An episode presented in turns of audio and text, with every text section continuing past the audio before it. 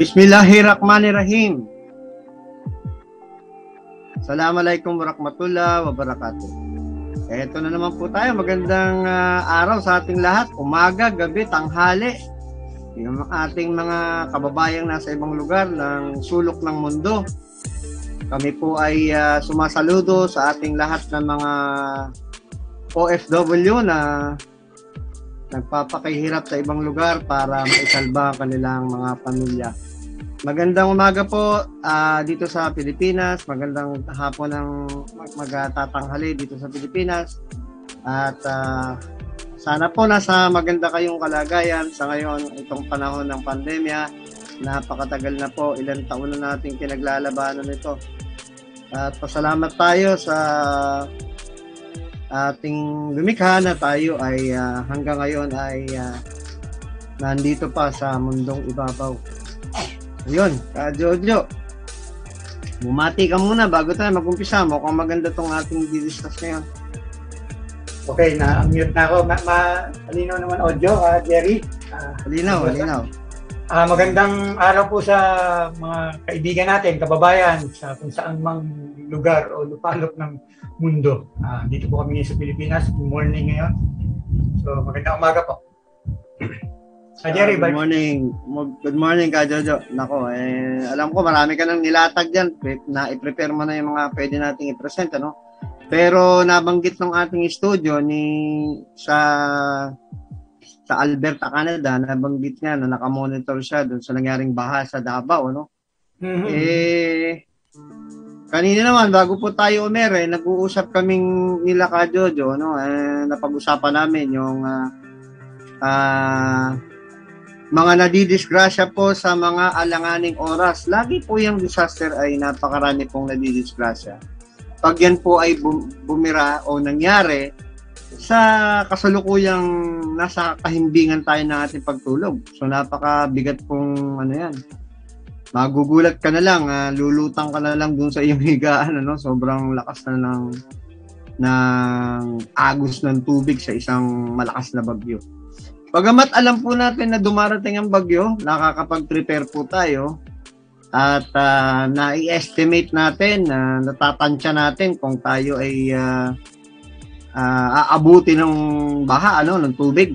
Pero pinaka the best, yung pong napag-usapan namin ni Kajojo kanina, yung warning system ng ating mga local government.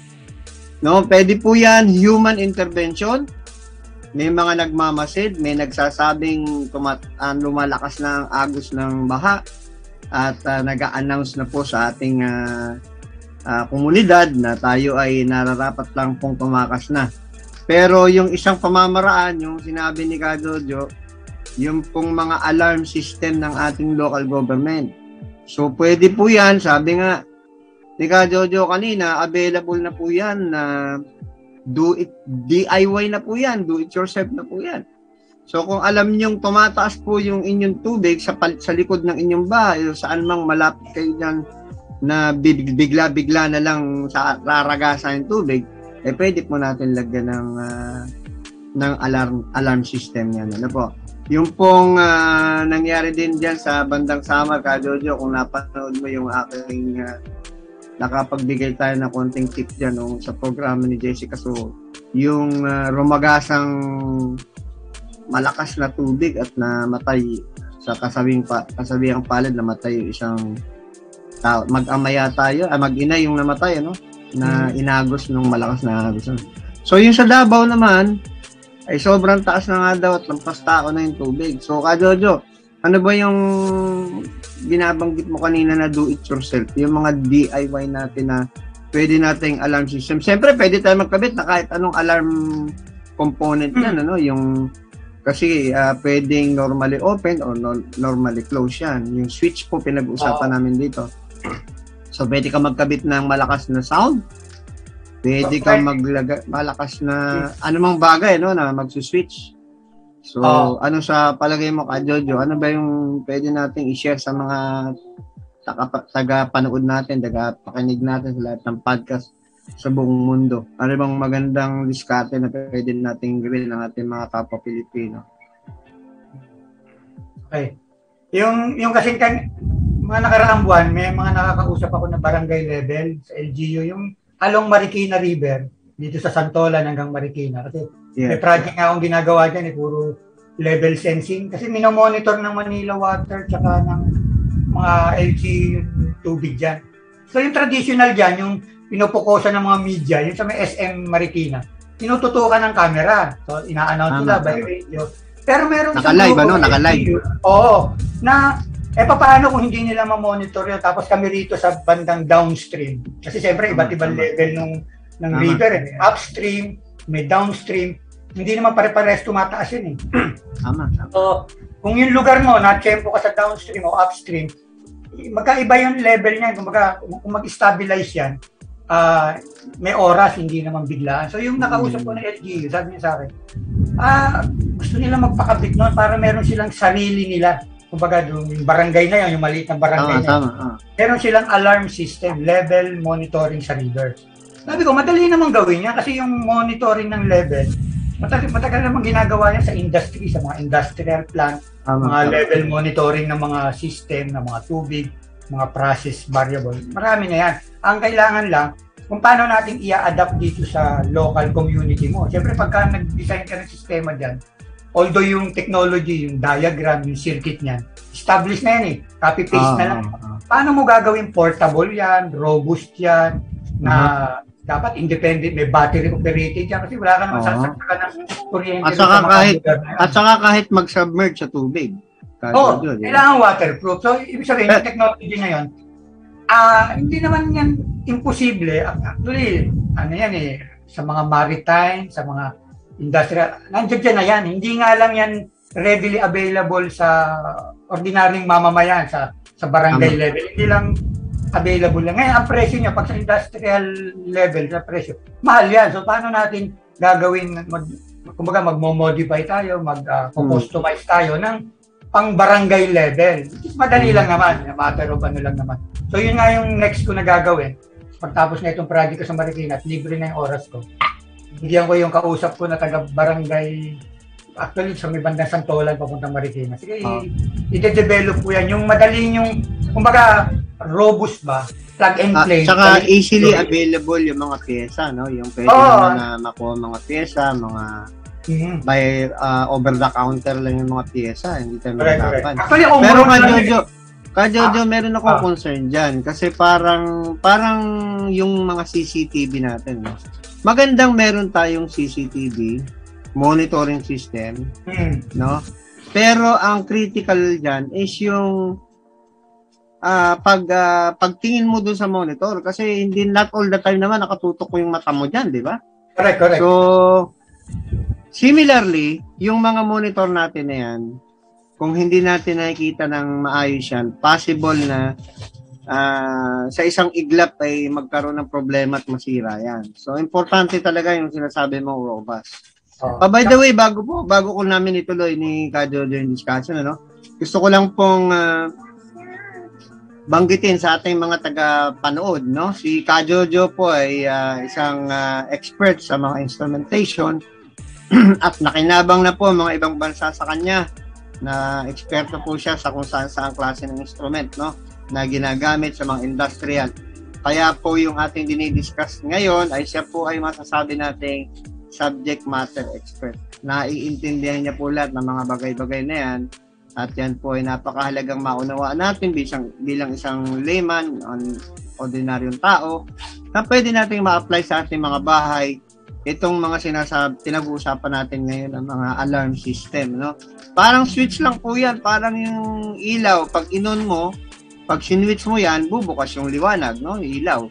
So, ito nga lang po ay ang magti-trigger sa kanyang pag-switch ay yung taas ng tubig. Ah, uh, ganun din sa mga monitor ng hangin, ano, kado to, di ba? Yung pag lumakas oh. ang hangin, meron din alarm system. At ikinutukoy pa niya kung saan ang gagaling yung yung direction. Direction, direction ng malakas speed. na hangin. So yan, yan po yung mga importanteng impormasyon kaya po sa weather monitoring napakahalaga pong malaman kung saan patungo ang hangin, gaano kalakas, at uh, katulad din yan yung pag-apaw ng ating mga ilog ay importante pong namomonitor natin uh, from time to time. At bagamat alam natin na darating ang bagyo, no? Pero meron ding mga pag, uh, pagragasa ng tubig na nanggagaling sa ating mga dam na minsan nga ay nasisisi yung ating operator ng dam kung bakit hindi man lang sila nag-announce, bigla na lang naglabas ng tubig na napakalas, ang daming na-disgrasya mga tao. No, muntik nang malunod, yung iba talagang nalunod na. So, ka Jojo, tingin mo, ano yung magiging pinaka-advantage ng ating mga kababayan in terms of uh, doing this kind of uh, alarm system na ikakabit sa kanilang mga bahay. Kajojo, ano, may napapansin akong dilaw na dyan sa likod mo. Ano yan? Parang may naka... Ay, notepad ko lang to pag may Parang kausap na... ako sa pag may kausap ako sa radyo, minsan eh. Akala ko bandera eh.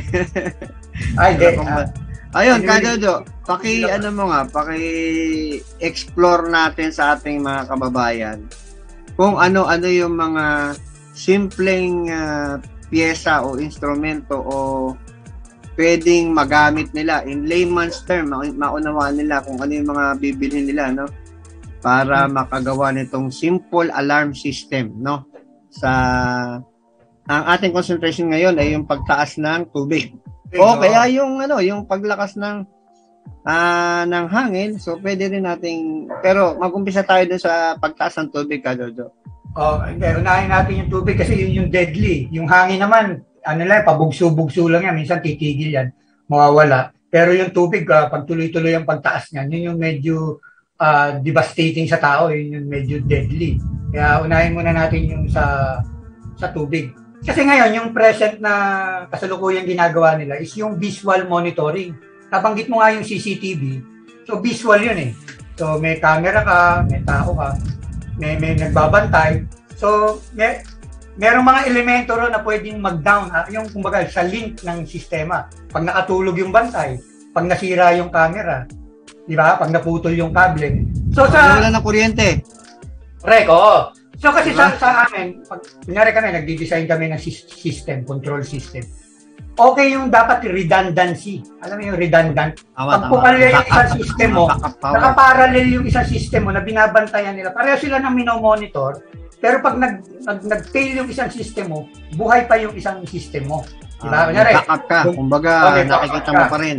Oh, ang, ang term na ginagamit naman doon yung redundancy. Eh, uh, ay, meron pa nga triple redundant. Sa ating nga sa disaster preparedness natin, especially hmm. sa global, redundancy din ang ating terminology din. Ibig sabihin, uh, magandang nagmumultiply o nagpapaulit-ulit ang isang bagay, lalo na kung gamit na gamit. Ngayon, doon sa sinasabi mo, application mo ng redundancy, eh, tingin ko necessary talaga yan. At uh, uh, kung meron tayong gagawin ganyang uh, mga project no sa kakabit sa bahay, maganda po may redundancy. Correct. Kasi, yung una kong na, na-experience yung redundancy, yung alam mo yung mga petrochemical, yung mga oil and gas, yung sistema ng control nila, redundant kasi critical yung oil and gas eh. Pag sumabog yan, ah, fumes yan, sumasabog, critical. So doon ko unang na, nakita yung redundancy ng control system. So ngayon naman dito sa application natin, sa flood control, flood monitoring, ta- tama lang yung may redundancy. Kumbaga sabi nga nila, meron kang option A, B, C, di ba? Pumalya man yung isa dyan, meron ka pang maaasahan na kung pumalya man yung A mo, meron ka pang B and C. So yung yung nakausap ko yung isang LGU, concern nga sila dun sa area lang nila, dun sa barangay level nila. Dapat meron daw sila kasi sa akin nga pagbabaybay yung Marikina River to Pasig River, may mga naka-deploy na dyan na water monitoring na ultrasonic type radar. Radar type level naman yun. So ang yung data nun, parang DOST ata yung project ng DOST Japan. Kaya lang yung data nun, yung level nun, nasa central station nila, hindi naman accessible yung mga local community ron. So, para yung mag-usap sa barangay level, gusto nila yung real-time information, sila yung uh, unang nakasagap ng information, hindi yung naka-deploy na centralized. Ang nakakakuha ng data nun, yung water level, is yung central bureau ng government. Oh, at saka pa, paano nila itatransmit yun? Wawarningan yung mga tao, di ba? Correct. So matagal uh, pa yun. Ah. Kumbaga may dead time ka ron. May, uh, ano. At saka ka, Jojo, yung, yung alarm, alarm system nila ay, ano, not actually alarm system yan eh. Monitoring system yan eh. Oh, so, maganda, value yun. Ang maganda, meron doon sa actual site, merong merong tutunog ng malakas, may iilaw. Correct. Ah, ting- tingin ko ka Jojo, maganda rin may redundancy yung supply niyan kasi alam naman natin yan ay umaandar sa pamamagitan ng kuryente. So kung mawalan ng kuryente, mamamatay yung sistema mo. So dapat may redundancy rin yung power mo.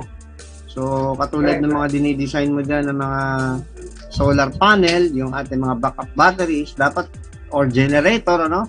So dapat meron tayong ano niyan, dapat meron din tayong mga uh, backup na ginagamit para yung ating mga uh, instrumentation, yung ating mga ginagawang o ikinakabit ng mga alarm system, uh, kahit yung mga CCTV, kung kung uh, yung mga kriminal ay patayin nila yung power doon saka sila gumawa ng krimen, eh hindi mo na mamamonitor kasi wala kang backup na, na, na power supply nung pag nag-shutdown yung kuryente, eh mamamatay din yung monitor mo ng CCTV, di ba?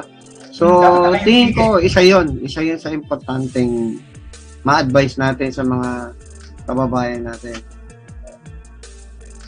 So, yun nga, tama yung sabi mo. Kasi syempre, yung mga nasa field naman, yung mga, actually, mga kagawad o barangay level yan, eh. silang gagawin. Kaya dapat yung design doon, yung hindi sila makukuryente, plug and play lang sila, madali lang. Tama, hindi kagaya kasi sa planta, ang mga nag-ooperate niya, mga technician, electrician, so alam na alam nila yung technicality, yung mga oh, technology. Oh. Eh pag sa barangay level eh, hindi naman mga technical yan. So dapat ang naka-design o naka, yung gagamitin nila is yung plug and play nga para sa kanila na hindi naman hazardous. Parang ano siya, pang layman talaga, pang hmm, pang layman. Pang ano, pang ordinaryong use lang na magsi-switch ka lang. Mag- Maganda hmm. nga yung ano yan, yung plug and play or meron lang ikakabit lang ano. Like uh, ang available kasi ka Jerry sa sa ano ngayon. Parang yung alam mo yung level ng nagpupuno ka ng tubig sa bahay. May low level tsaka high level. Ayun, gagawin ko lang multi-level na kwan. Pero yung yung mga piyesang gagamitin niyan, halos yung brand na Omron, yung meron kasi mga plug and play lang eh. Mountain na Omron, na nabibili lang dyan sa Raon, sa Santa Cruz, yun lang yung gagamitin kong component para pag madaling masira, bili ka lang dyan sa Raon, palit ka lang ng gano'n, madali lang sa kanila, madaling i-maintain. Ayoko kasi ng mga proprietary na brand eh. Hindi, di ba? Dapat yung, ano ba tawag? Open architecture. Kumbaga sa computer, ang term nila doon, open architecture. Kahit inang brand yan. Ba, kumbaga, ano, generic, you know? Oo, oh, yan. Generic, open architecture. Eh, pero same ah. concept, same principle lang yung gagamitin na level monitor. Yeah, ka Jojo, to to give them an idea kung ano tong sa pinakamababaw na layman's term uh, yung sinasabi natin, pinag-usapan natin. So, ibig sabihin yan, i-compare natin sa ilaw na nakakabit doon sa dalawang linya ng kuryente, di ba? Mm. So sa, sa sa gitna po no nandoon yung switch. So kapag ka pinagdikit mo iilaw. So ganun din po ang prinsipyo nito. Yung prinsipyo nitong alarm system, merong isang aparatus o merong isang device na aandar na nakaabang yung supply instead na ordinaryong toggle switch or switch sa kuryente sa ilaw, ang ni-replace po natin siya ng sensor. So, pwedeng pag tumama dun sa dalawang lead na sensor, yung tubig, ay magiging conductor yung tubig at mag-on, no? Parang parang ganun po. Yung gusto gusto ko lang i-share talaga yung pinakamababaw na na pamamaraan para maunawaan nila, no? Yung yung pinag-uusapan natin Kadojo kasi Siyempre, layman's term dapat at saka mabilis i-set up. Yung sabi correct, mo nga. Oh, easily deployable kumbaga, i-mount lang nila diyan, libre nang already na. Kasi sa sa mga commercial application, sa mga bahay, commercial study industrial, merong mga float type, yung may mga palutang, tapos may mechanical switch doon. Kapag ka tumaas yung tubig, lulutang, mag, mag, mag-change over yung contact, mag-alarm. Meron namang sensor type, yung may tatlong probe, yung may tatlong wire, low level, tsaka high level. So, para ako nakikita ko yung sensor type, yung conductivity, conductivity type na low voltage lang para pag na-sense niya yung tubig. Tsaka madali nilang i-calibrate kasi iba-iba yung lugar nila eh. Paano nila i-calibrate yung level? Baka sa ibang lugar, ganito yung critical level. Sa ganung lugar, hindi yun yung critical level. So sila, ma-adjust nila yon sa sarili nilang lugar. Kumbaga, ang term namin doon, makakalibrate mo yung level sensing mo, particular doon sa area mo. So, yun yung... Saka, ano yan eh, ang mangyayari dyan, eh, multiple setup yan. Marami kang ikakabit sa iba't ibang area, no? So, kaya, oh. importante din na namomonitor din po natin yung pagtaas ng tubig sa ating nasasakupang barangay. So, at importante rin po at ay nai-share po yung impormasyon. Kasi minsan po mataas na yung level ng tubig mo rito, ibig sabihin doon sa kabila ay mas mataas na. So, oh, criti- critical critical na sa kabila, bagamat yung sa iyo nangangalahati pa lang. Oh. Magan- magandang dahil sa iyo unang dumadaan yung tubig, magandang ikaw na rin ay magbigay ng information. Sharing of information po napaka-critical at kaya nga, uh, ang isusunod na natin diyan ay yung pag-uusapan ay yung pagta-transmit ng ating mga impormasyon, pag uh, pagbibigay ng mga important uh, details sa mga kababayan natin na sa kabilang ibayo o nasa may medyo may kalayuan sa lugar nyo. So, diyan naman po papasok yung uh, pinag-usapan namin ng nung nung isang episode, yung ating communication system. So, very vital po yung pagbibigay ng information at lahat po ng mga pwedeng gawa ng paraan, pwedeng diskarte yan at pwede pang makatulong ay nanggagaling po lahat yan sa information ibinabato natin, ginagather natin na impormasyon para natin ma-share para makatulong. Tandaan po natin ang pagbibigay ng tamang impormasyon sa mabilis na pamamaraan ay napakahalaga sa gitna po ng kahit na anong klaseng dilubyo. No, yan. So, that is another instrumentation, another equipment. Nako, eh, si Kajojo rin po ang ating uh, magiging uh, subject matter expert dyan. So, yung yung pagre-ready ng ating communication, kung aabot pa sa ngayong episode na to, yung pagre-ready ng ating mga backup power, yung ating mga off-grid na na supply ng kuryente na minsan ay pwedeng nanggagaling sa baterya, nanggagaling sa sa solar panel ano. Yan, so may mga gamit po diyan na pwedeng ipakita ni Kajojo. Yan po nakikita nyo, yan po yung kanyang inassemble na solar panel, backup battery na charge ng solar panel at uh, pag uh, nawalan po ng kuryente, automatically meron siyang supply sa kanyang bahay. Ka Jojo, gaano ka gaano karami na kaya mong paandarin diyan sa gaano katagal na oras sa ganyang setup. Yung basically yung setup mo ngayon.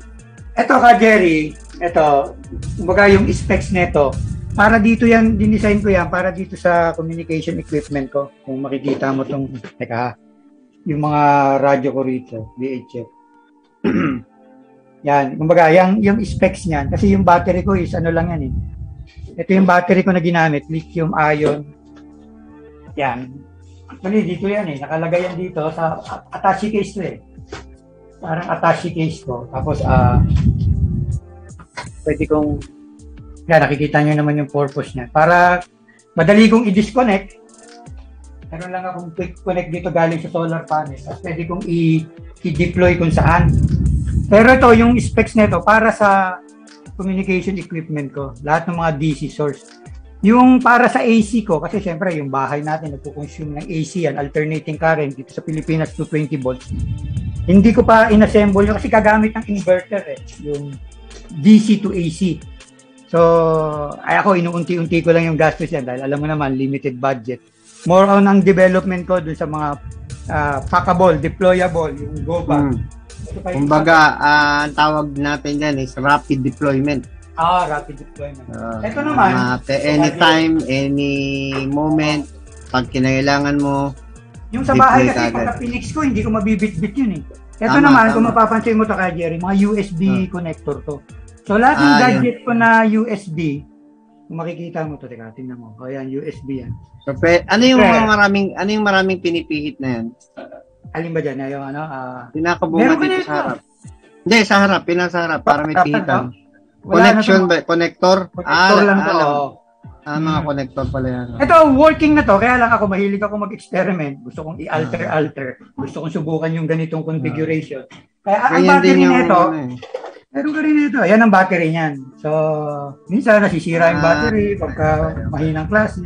Minsan kinukonfigure ko ng 12 volts, 24 volts, Depende sa paggagamitan ko. Ah, ako madali din.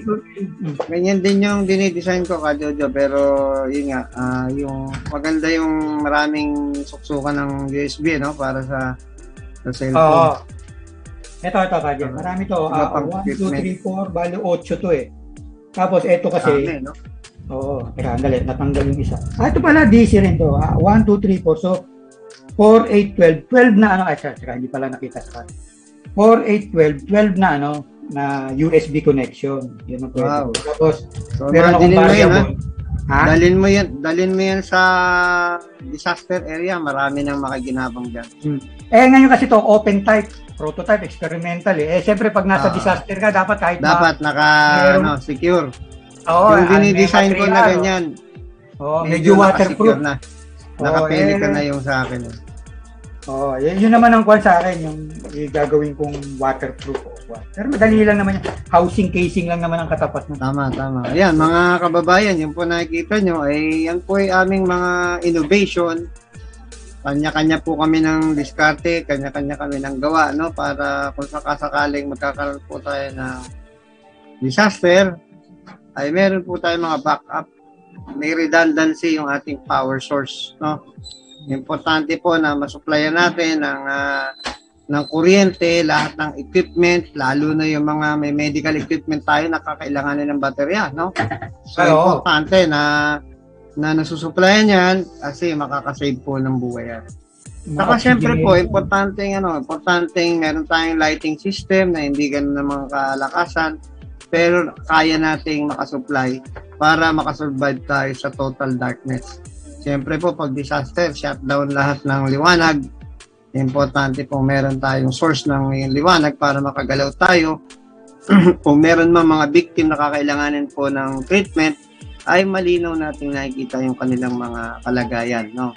Pati yung mga ginagamit nating equipment for medical, meron pong mga supply na kinakailangan pong i-connect sa kanila para magamit po yan at may attach doon sa ating mga pasyente.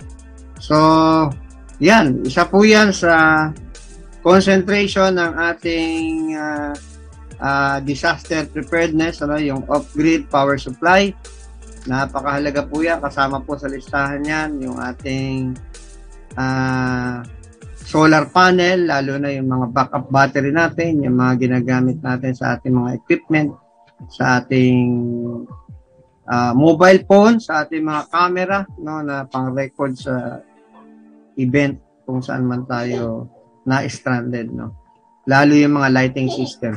So, Kajojo, yung sinasabi mo kanina, yung, uh, yung inassemble mo na yan, na, na power mo na yan, ay intended para dun sa yung communication system. Uh, oh, kasi, bigyan mo nga ng idea yung uh, mga nakikinig at saka nanonood sa atin.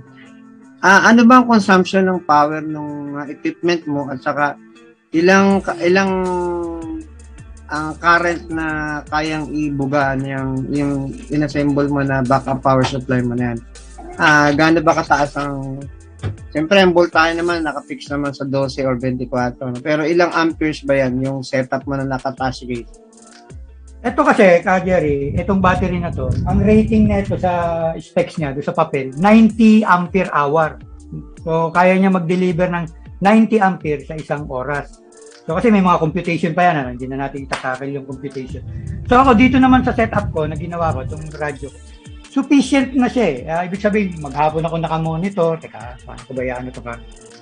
Itong equipment ko ng communication. Ang, ang communication is 13.8 volts o nasa 12 volts yung pinakamalapit niya. Kung ano yung konsumo ng automotive natin, parang car battery, nasa ganung range lang siya, nasa 12 volts na si ano lang siya, na kategorya o ano.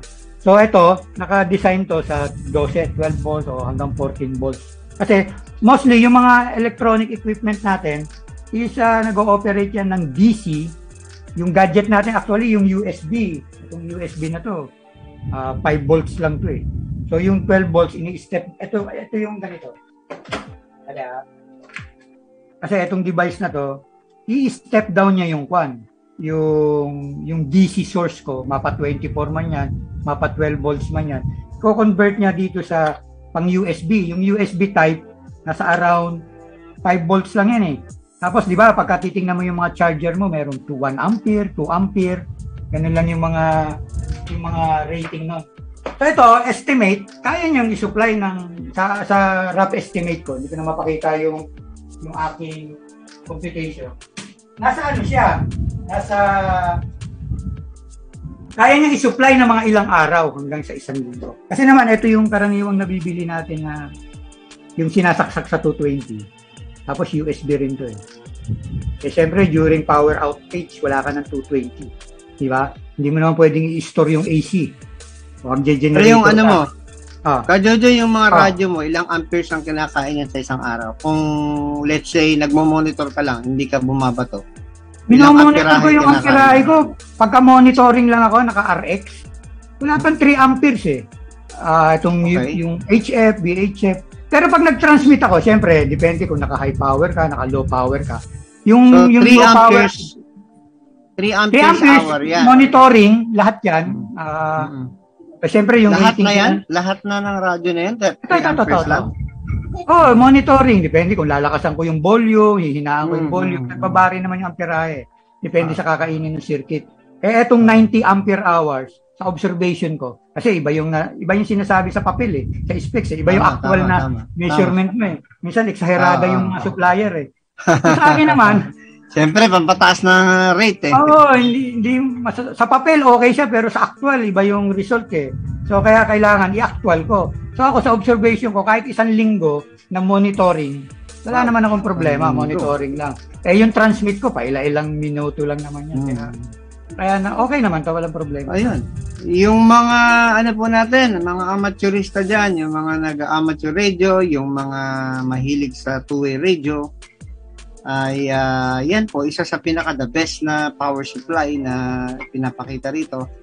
Ah, sa mga susunod na episode, magpapa mag, maglalagay kami ah, dun sa sa ating Facebook ng mga diagram na libre. O kopyahin nyo lang po kung paano namin ginawa yan at ah, pwede na po kayo mag, mag-assemble yan. Ano? Ah, by the way, Kajojo, bago tayo lumipat sa two-way radio, ah, bukas po dito sa sa Pilipinas na date, no? Ah, 28. O may MRE. 28. Ngayon po ay 27, bukas po 28 ay meron po tayong Restricted Land Mobile Seminar na yan po ay ating inire-request sa National Telecommunication Commission. Pang-apat na batch na po tayo bukas at uh, inaanyayahan po nating sumali na, humabol na, magparehistro na po ngayong araw para makasali po kayo sa ating webinar on basic tactical communication and the role of communication during actual disaster. Kasama na rin po dyan yung pagbibigay ng lecture ng ating mga opisyales, ng ating mga engineer dyan sa National Telecommunication Commission para maka-acquire po kayo, magkakaroon po kayo ng ID ng ah, NTC at kayo po ay ah, re- ah, registered ah, operator na po kayo ng radyo. So, meron na po kayo lisensyang gumamit ng mga radyo. Ah, restricted land mobile. So, inimbitahan po natin kayong lahat, yung mga nakikinig, yung ating mga kasamahan dyan sa NetPH, yung kasama natin sa sa sa Fraternal Order of Eagle dyan sa Dagupan, ah, dito sa Manila, sa Pasay, sa Cavite.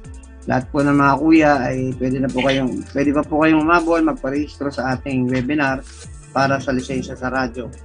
Sama na rin yung ating mga bagong membro. Congratulations, yung mga bagong member natin ng Search and Rescue Foundation at sa National Society for Search and Rescue.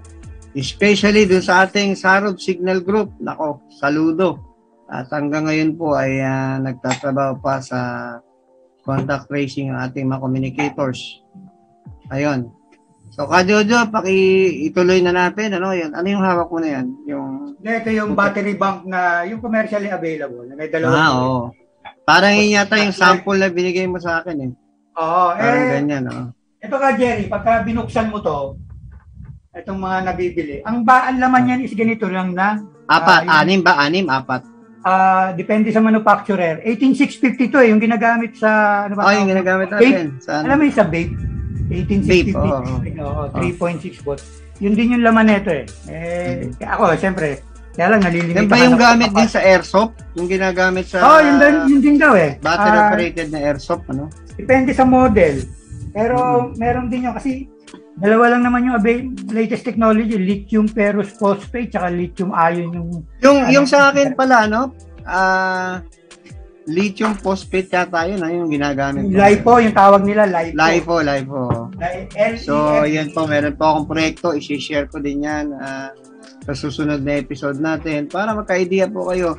Welcome po kayong mag-chat po. Ah, salamat po sa mga nakikinig ngayon, ah, yung ating mga ka, mga kabrad, mga kuya dyan sa Cavite. Maraming salamat. Yung ating mga member dyan sa Qatar na nakamonitor po ngayon. Yung mga kasama natin dyan sa Texas, USA.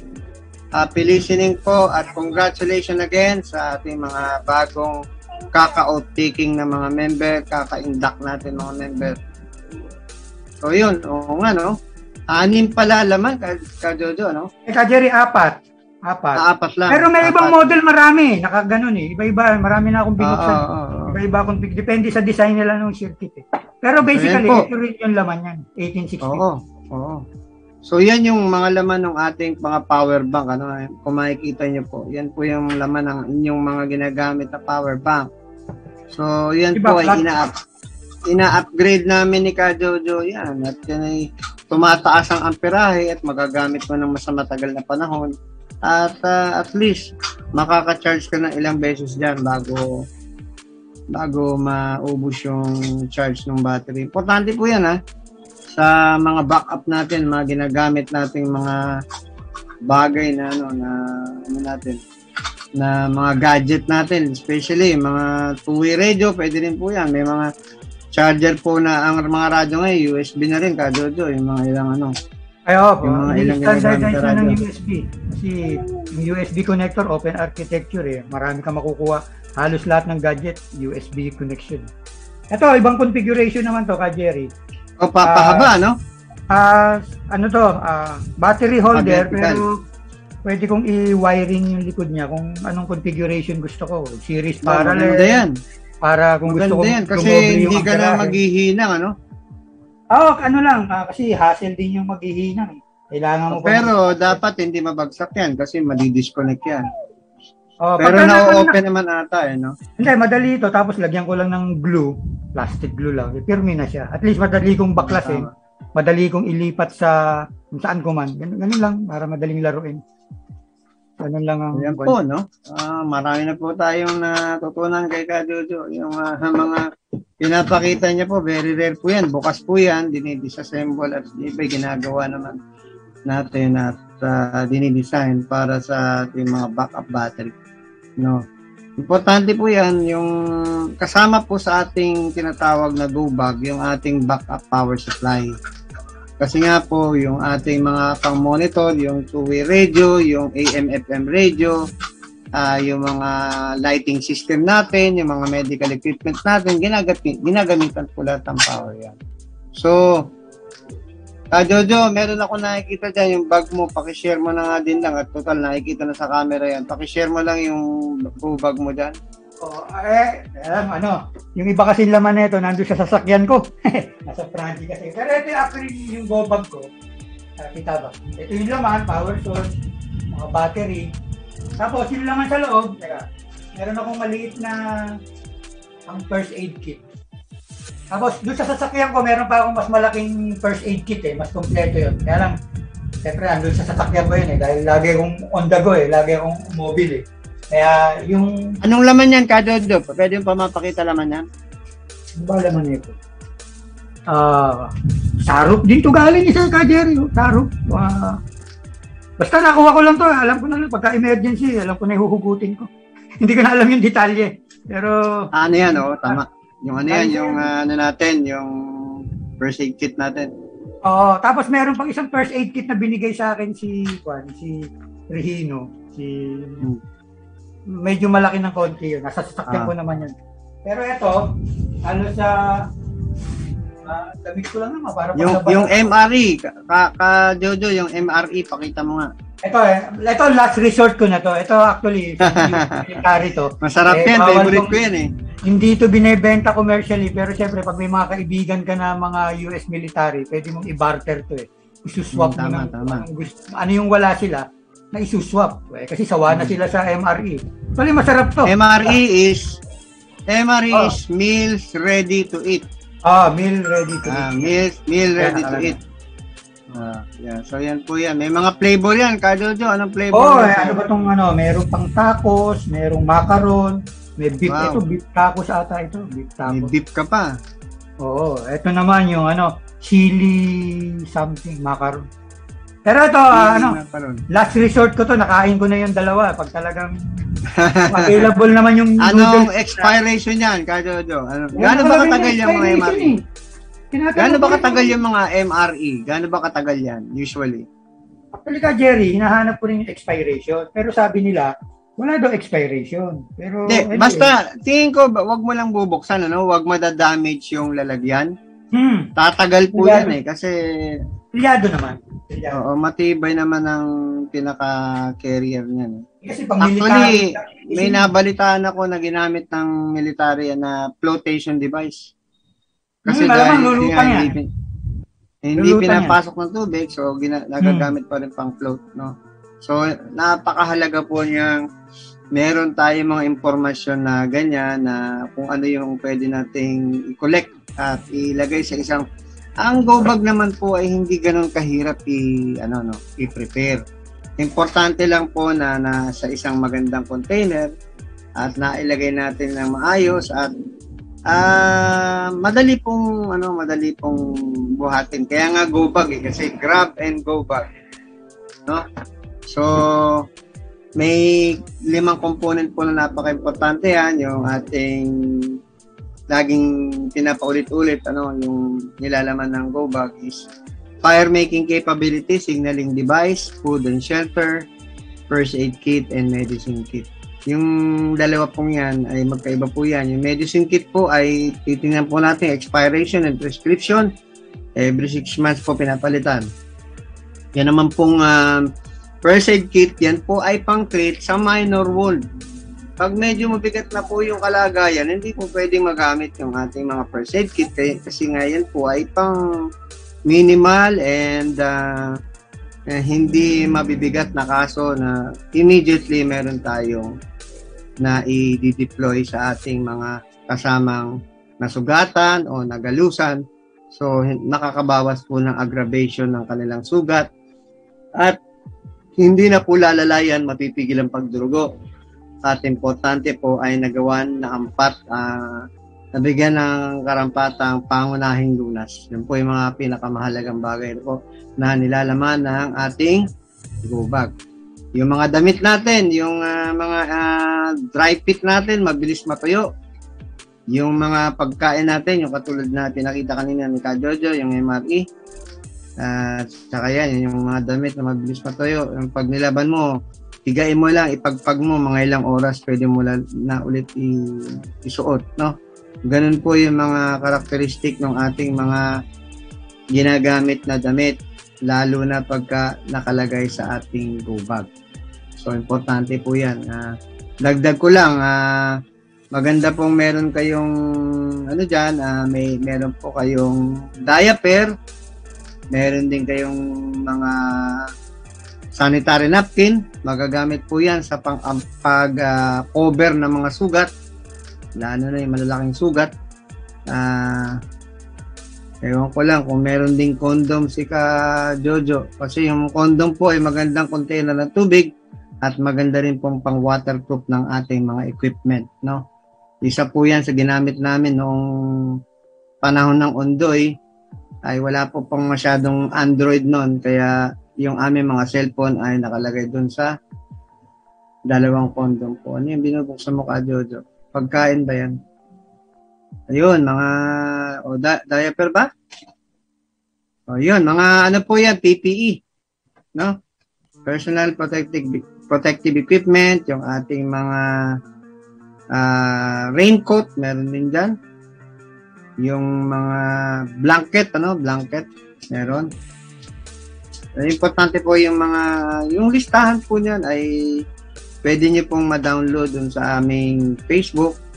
At uh, kung meron po kayong mga katanungan at gusto niyo sumali sa aming advokasya, magpa-member po sa aming foundation, ay bisitahin niyo lang po ang aming uh, website uh, www.sarup.com.ph www.sarup.com.ph So, pwede po kayo magtanong doon, pwede kayong mag-fill uh, up ng application to be a member, at meron din po mga tips na nandoon, pwede nyo basahin. Pwede din po kayong makinig, ito po ay uh, uh, ina-upload din namin sa aming live uh, sa Roof Radio. Uh, downloadable po yan, libre po yan sa Android. Punta lang po kayo ng Play Store at uh, i-type nyo lang po yung sa Roof Radio, libre pong ma-download ang aming application. At pwede rin po yung pakinggan sa sa sarupbroadcast.weebly.com. So live po yan. Sa ngayon po ay may nag, na meron po tayong continuous 24/7 na uh, na tumutugtog sa ating broadcast. Ano? Ito pong uh, ating uh, Filipino World Channel. Muli, nagpapasalamat tayo sa bumubuo ng aming pamunuan, ng aming headquarters dyan sa Alberta, Canada. Yung aming pong main studio ay nandyan po sa Alberta, Canada. At uh, kami po ay nagpapasalamat sa pala- palagian nating pag-ere kung saan-saan. Lahat na po ng podcast sa buong mundo, naririnig po tayo. Importante pong makapag-share tayo. Sabi nga, habang dumarami po ang natututo, dumadami po ang maliligtas. At lahat ng bagay na gagawin mong mabuti ay walang ibubungang masama. Importante po ay ano, uh, nagsi-share po tayo kung ano meron po kayong mga kaalaman na gusto niyo i-share sa ating grupo ay welcome na welcome po kayo. Kung may katanungan po kayo sa ating panauhin ngayon, uh, permanent lang ka panauhin to si Ka Jojo eh. Kung meron po kayong katanungan, mga technical uh, information na pwedeng i-share ni Ka Jojo, i- i-chat nyo lang po sa aming Facebook. Uh, ito po ay naka-Facebook live po ngayon. So, i-chat nyo lang po dyan. Maraming salamat po din sa mga bumabate at uh, sa mga nakikinig. Si Kuya Owen, magandang hapon sa pakikinig. Salamat sa buong pamilyang pakikinig. At ay mga netizens, salamat din sa mga nakikinig. Yung mga miyembro po natin na sa iba't ibang lugar ng Pilipinas at nasa ibang lugar ng uh, ibang bansa. Ano po? Uh, ano lang po kayo, wag po kayo mahiya, magtatanong po kayo kasi importante po na na maintindihan natin yung ating mga nababalitaan, paano tayo didiskarte, ano-ano yung mga bagay na pwede natin i-share din. So, sharing na po ito. Importante po na nagpapalitan po tayo ng impormasyon at nagbibigayan po tayo ng mga mahalagang bagay na pwede natin magamit kung magkaroon man ng uh, uh, emergency or disaster po sa ating kapaligiran. Importante po yung kaninang sinabi ko, information gathering, information sharing. Importante pong tama, eksakto yung ating mga binabatong informasyon para po tayo ay higit na makatulong sa mga taong may mga pamamaraan para matulungan ang ating kapwa-tao sa pamamagitan ng pagkuha ng mga impormasyon kasi kung wala pong tamang impormasyon, hindi po maibibigay ang tamang pagtulong. So, Kajojo, may additional ka pa dyan bago tayo uh, mamaalam ako naman ay uh, nagpapasalamat ulit at lagi kang nandyan at mabubuti nga ngayon. Medyo nag, nakakapagpahinga ka. Magpahinga ka naman, Kajojo. so, po, ano? po ngayon eh. Napapahinga ako dahil yun, yung ginagawa namin lugar medyo outdoor at mercy kami ng ulan tsaka ng weather. So kaya dito muna ako sa bahay. Continuous tayo, no? Meron na ba, meron pa fully vaccinated ka na ba, ka Jojo? Ah, kompleto na ako. Uh, Sinovac yung na, na, natapat sa akin. Pero okay lang, at least eh, meron first line of defense. Mainam na kaysa wala. Oo, mahirap din yung ano. At least ginawa ko yung minimal na pwede kong gawin na proteksyonan yung sarili ko tsaka pamilya. Mahirap yung tama, wala. Tama, eh. Parang pwede na yata ngayon yung mga teenager, ano? Pwede nang magpa-vaccine ngayon. Ah, uh, yun ang. Uh, yung mga kabataan, narinig ko, nabasa ko uh, na pwede na raw. Kasi inuna uh, yung mga may edad eh, saka middle age. At saka merong binibigay yung barangay na 6 in 1, oh, yung mga vaccination natin. Uh, ako nga, baka itong bago matapos tong uh, week na to, makapagpaturok na ako ng flu vaccine ulit kasi every every year yan eh. Last year pa ako na ba? flu vaccine. At dalawa na ako eh. Oo. Uh, siguro magpa ano ulit ako uh, kasi every year uh, tinuturok yung pneumococcal at saka yung flu vaccine ano. So para mas ano tayo matibay tayo sa laban. Eh katulad po ni Kajojo, met niya nasa labas, met niya merong mga assignment saka mga eh kung ginagawa niya pang emergency niyan, yung mga approach na yung paglalagay ng mga importante ay uh, napakahalaga pong mabigyan ng uh, aksyon ni Ka Jojo kasi critical po yung mga alam niyo po yung tinatawag ng mga frontliner hindi lang po yan yung mga nasa actual na engagement sa mga ospital na kung saan nagbabantay ng mga positive COVID. Yun pong mga katulad ni Ka Jojo at iba pang mga kasamahan natin na uh, duty bound sa kanilang mga trabaho na at the end of the day, yung kanilang trabaho ay pinakikinabangan ng lahat at kinakailangan kinakailangan maisaayos dahil yung importance ng paggamit ng mga instrumentong yan ay uh, yan po ay malaking bagay na, na nakakatulong para mabawasan yung pag-aalala natin dahil alam natin ang ating kalalagyan. Ano po? Importante yung kalaban natin, ka Jojo, nakikita natin, di ba? Uh, ano man, itong pinakamahirap ng pandemic kasi hindi natin nakikita eh. Pero kung pwede naman nating matyagan, pwede nating bantayan at sukatin kung gaano kalakas, abay, mas ma mas mahalagang magawa po natin yan para meron tayong panlaban sa anumang dilubyo o, o emergency parating. So, yun. Ah, uh, Kajojo, ah, uh, magbigay ka na ng ano mo, ng pinaka-final message mo, yung yung mga paalala mo diyan, yung mga pwede nating talakayin sa susunod na episode. Bigyan mo na ng pahapyaw, mga magbigay ka na ng teaser kung ano yung pwede natin pag-usapan. Hopefully, bakante ka ulit, mapag-usapan natin. Yung mga katanungan niyo po, sasagutin ni Ka Jojo sa susunod na episode. Ka Jojo, uh, go ahead. Okay, uh, una ka Jerry, salamat at uh, tinap mo ulit ako para makapag-share ng kung anong meron. And doon sa ating mga kay, kaibigan na nanonood, na, nanonood, sorry, nabubulol ako magandang matuto tayo sa kanila eh. Kumbaga, kung may pwe, meron silang pwedeng i-share, may pwede silang itanong, itanong nila kasi maaaring hindi natin alam yung sagot, pero pwede natin pag-isipan, di ba? And maaaring yung tanong nila ay talagang valid at pwedeng mangyari, na, na pag-iisipan na natin, na-anticipate na natin kung paano natin susus- susolusyonan para pag dumating yung mga bagay na yun, yung mga concern na yun, kahit pa paano, preparado tayo, di ba? Kasi, di ba, tayo nga sa SARO, preparedness eh. Dapat hmm. prepared tayo, trained tayo.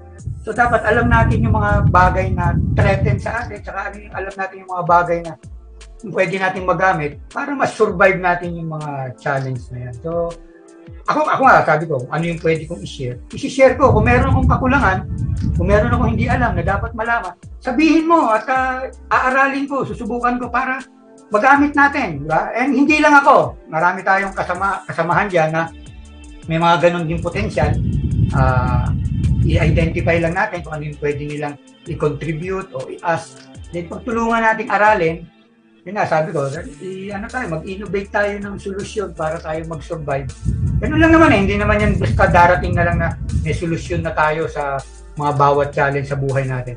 Unti-unting dumarating yan, pinag-aaralan natin yan, natututo tayo unti-unti dyan, minsan sumasablay tayo pero nag improve tayo. Pero at the end of the day, masusurvive natin yan kung talagang napaghahandaan natin.